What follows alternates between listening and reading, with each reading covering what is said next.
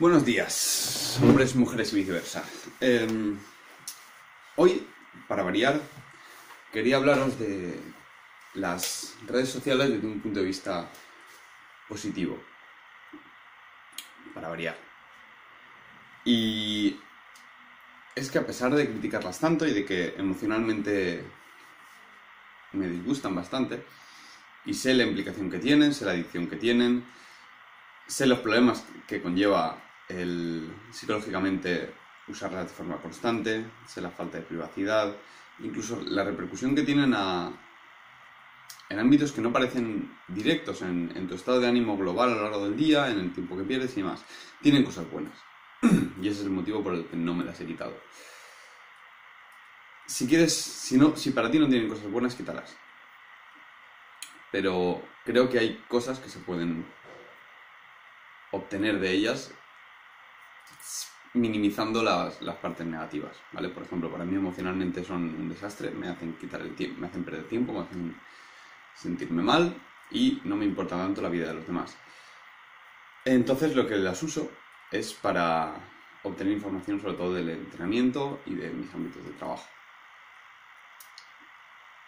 Pero claro, no puedo usarla constantemente. Entonces lo que hago es, tengo las aplicaciones instaladas y cuando quiero me la bajo y entro. Y eso suele hacer, más difícil que, te la, que quieras acceder a ella y te limita el uso a cuando estás en casa, generalmente. Evitando estar por la calle y, ah, Instagram, ah, Facebook, ah, tal. Entonces, una de las cosas buenas que estaba pensando hoy que tienen las redes sociales, tienen muchas, porque tienen un precio muy alto en muchos ámbitos, pero tienen cosas buenas y una de ellas es la exposición. Estar en las redes te expone, estar en las redes sociales, como bien dice Fran Pascual, te expone. Te expone a ti como persona, al mundo, pero expone al mundo a tu persona también. Es decir, conoces qué hay allá afuera y eso puede ser una herramienta tremenda de motivación. De motivación y de conciencia de que hay gente allá afuera que trabaja muy duro. Hay gente allá afuera que tiene, ahora vuelvo a esto, una cantidad tremenda de talento y que si quieres competir con ellas tienes que currártelo. Eso puedes tomártelo como, oh, joder, es que, que son muy buenos, tal.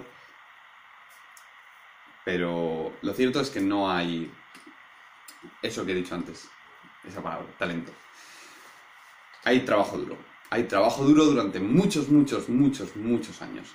Entonces, sea el que sea el campo en el que está afuera, utilizar las redes sociales es muy positivo porque es el meollo hoy en día. Es donde, se, donde la gente comparte sus cosas, sus trabajos, sus eh, proyectos, todo.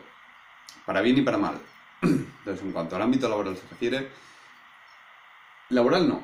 En cuanto a tu mejora personal en un ámbito, tener gente que comparte elementos en ese ámbito te, te puede enseñar hasta dónde se puede llegar. Y eso es muy importante porque te enseña que tus límites están mucho, mucho, mucho más allá de lo que te esperabas. Y que eres capaz de llegar a niveles que podrían considerarse superhumanos en el ámbito que sea, ¿de acuerdo? En, pintura, en escultura, en fotografía, en, en entrenamiento, en divulgación, en... Hay gente muy buena allá afuera si quieres, si quieres trabajar en ello o, lo que sea, vas a tener que currártelo. Y las redes sociales te dan, aparte de la exposición a, esos talentos, vamos a así todavía, te enseñan caminos, te enseñan ramas, te enseñan qué hace la gente, te enseñan cómo lo hace, y eso te puede dar muchas ideas para, para tirar adelante y te puede ayudar en momentos en los que digas, joder, estoy de bajón, no sé, estoy de bajón o no, no me trabajar mucho tal, pues a veces si vas, con, si vas con la mentalidad adecuada en las redes sociales, que esto podría hacer otro vídeo que no es sobre... que no, es, no existe la realidad objetiva para tu persona. Lo que tú tienes es la interacción entre la realidad y tu persona. Y son dos elementos, la realidad es uno y tu persona es otro. Y lo bueno es que en tu persona puedes trabajar. Entonces, tú puedes ver gente muy buena y puedes decir, joder, es que son top. O puedes ver gente muy buena y decir, hay gente trabajando muy duro ahí afuera. Más vale que me ponga las pilas. Y es que, como decía Richard Feynman, que es uno de mis ídolos por muchos motivos, no existe la gente maravillosa. Solamente existe gente que ha dedicado una cantidad ingente de tiempo a aprender en un problema que les interesaba, en un ámbito que les interesaba. Y como les ha interesado tantísimo ese problema, le han dedicado una cantidad de horas que ni eres capaz de imaginarte. Y como resultado, que es lo que tú ves ahora, parece que tengan que sean así de siempre, pero eso no es cierto. Y cada vez me doy más cuenta que no es cierto en ningún ámbito. En ningún ámbito que solo existe gente. Hay gente más capaz en ciertos ámbitos, gente menos capaz en ciertos otros ámbitos, pero la gente es gente y la gente que está en la cima solamente le ha dedicado una cantidad ingente de horas. Esto es bueno y malo. Es malo porque le pone carga al individuo. Es decir, ya no puedes decir, no, es que es, ah, es que es, es que ellos son así. Es que esta persona está en forma. Es que es la persona que hace deporte. No, es que esta persona es que tiene un don especial para la física. No, es que esta persona es que pinta muy bien. No. Lo que hay es gente que le dedica una cantidad ingente de horas, que tiene una predisposición de interés por ese campo. No de ser buenos, de interés. De que les ha interesado lo suficientemente el campo para echarle tal cantidad de horas que se han vuelto unos cracks en, ese ámbito. Y te sorprendería la cantidad de horas que, que hay que echarle a ciertos ámbitos. Te sorprendería mucho. Te sorprendería si te digo que yo llevo dos, tres años trabajando en el pie de una mano y todavía lo tengo patatero, que depende del día, a lo mejor será una serie de 5 segundos. Esos son 3 años trabajando, por lo menos, así de promedio, yo creo que saldrían unas 5 sesiones de una hora más o menos a la semana. 4 o 5 sesiones de una hora a la semana, en promedio. Un día que, día, veces que más y veces que entreno menos. De pinos una mano para conseguir 5 segundos roñosos. Eso, eso es la realidad. Y ahora vete y mira los artistas de circo que hacen virguerías una mano. Ahora vete y mira a esa persona que dibuja